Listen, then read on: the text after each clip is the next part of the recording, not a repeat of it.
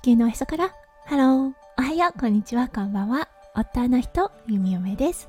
このラジオはオーストラリア在住20年となったゆみよめがオーストラリアのこと育児のことそしてパートナーシップについてマクロからマイクロまで幅広くお話しするラジオです。今日もこのラジオに遊びに来てくださってありがとうございます。今日は7月22日土曜日ですね。皆さんどんな土曜日の午後お過ごしでしょうか？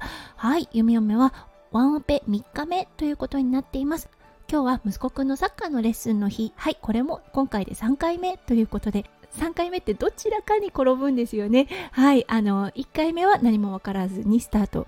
2回目は1回目の記憶があるからちょっとあの尻込みをする。3回目はどちらだろう慣れてきて楽しむのかちょっと嫌だっていう感じになるのかといったような感覚があります。はい息子くんは一体どっちの方になるかななんて思っています。はい、それでは最初のコーナー、ネイティブってどう話す？今日の Aussie English。今日のワードは dodgy です。はい、これ、ドッジボールの dodge に GY をつけて dodgy と読むんですね。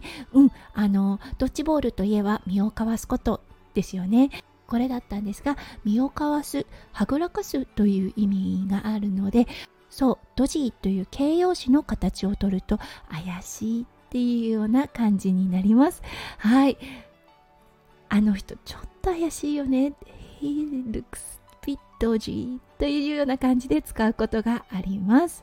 ゆみおめはこのドッジボールのどっちですね。が身をかわすという意味があるのを知りませんでした。はい。なのであなるほど。そういうことかと思いました。はい。それでは今日のテーマに移りましょう。今日のテーマは食中毒。です。それでは今日も元気にゆみよめラジオをスタートします。はい、今回のね、タイ旅行ですごく印象に残っていたのは、夫翔ちゃんの食中毒でした。うん。最悪の事態は免れたなって思ったんです。例えばね、弓嫁と夫翔ちゃん同時期になったらすごく大変でした。うん、そしてね、もっと大変なのは息子くんが食中毒になってしまっていたらと考えると本当にゾッとします。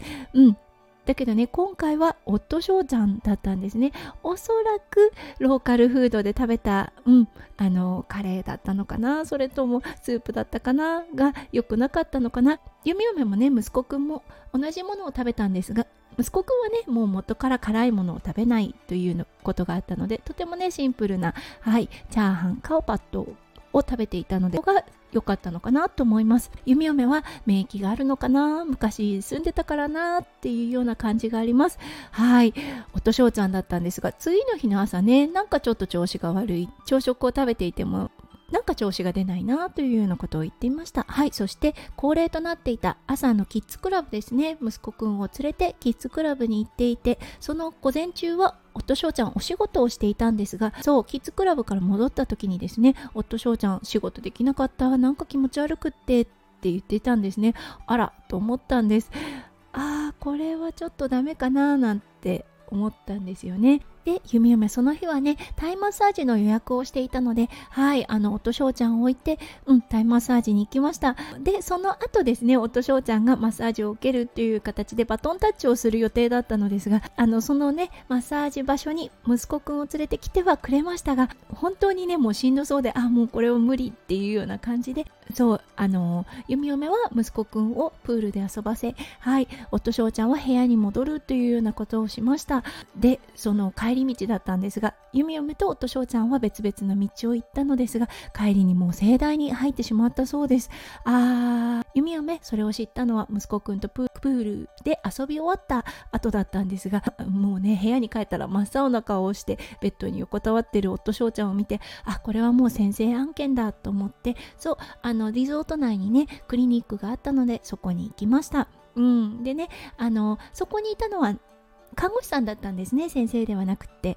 なのであの看護師さんが処方できるものを処方していただいてはい部屋に戻る途中ですね。もう気持ち悪いと言ってって弓嫁ねもしかしたら吐くかもと思ってちゃんとね袋を用意していました。その袋でキャッチしてはい盛大なマーライオン状態の夫翔ちゃんをそうああ大変そう苦しいよなって思いながら眺めていました。そうそしてね部屋に戻ってお薬を飲んでもらったんですがうんちょっとと熱が出始めたんですね。はいこれだったんですが細菌性の食中毒だと熱が上がります、うん、であの看護師さんの方にも熱が上がり始めたら抗生物質を飲まないといけないと思うよって言われていたんですね。そうなので熱が上がり始めたのでああこれは抗生物質買いに行かなきゃなと思いました。近くに薬局があったのでそこまで歩いて行って抗生物質を購入してはい夫翔ちゃんに飲んでもらいました。うん、もう本当ね抗生物質の素晴らしさっていうものを知った旅となりました、うん、確かにね体調は悪かったのですが次の日にはねもう歩けるぐらいまで回復していたんですね。はい。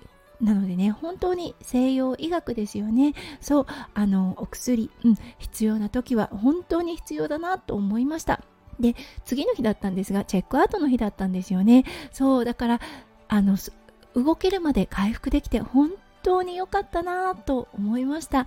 弓嫁もね実はその帰り道ですねほんのちょっとあの気持ちが悪かったんです。あーちょっと弓嫁もらっちゃったかな。夫翔ちゃんからもらったのかもともとねあの食事から取っていた菌がはいあのちょっと繁殖してしまって具合悪くなったのかはちょっと定かではないのですが、うん、ただね弓嫁の方は熱が上がるタイプではなかったので、うん、本当安静にしていたら治ったというような感じになりました。本当良かったのは息子くんが大丈夫だったことですね。大人は指示に従えます。具合悪い時に水分だけは補給してねという感じで飲めますよね。ただね子供だったらやはりね具合悪い時は何もしないと思うんですね。飲めない。そう飲んでも入ってしまうというような状態だと思います。そうなのでねああ病院に行くような事態に陥らなくてよかったなと思いました。うん、ということでやっぱりね東南アジア超ローカルなお店では、うん、あの食べない方がいいのかなって思った夢嫁となりました。ローカルショップね最高に美味しいんです。そうあのおとしょうちゃんもね本当に美味しいと言いながら食べた食事だったんですよね。だけどやはりっていう感じかなと思いました。はいということで今日も最後まで聞いてくださって本当にありがとうございました。皆さんの一日がキラキラがいっぱいいっぱい詰まった素敵な素敵なものでありますようゆみよめ心からお祈りいたしております。それではまた明日の配信でお会いしましょう。地球のおへそから。ハロー。ゆみよめラジオ。ゆみよめでした。じゃあね。バイバイ。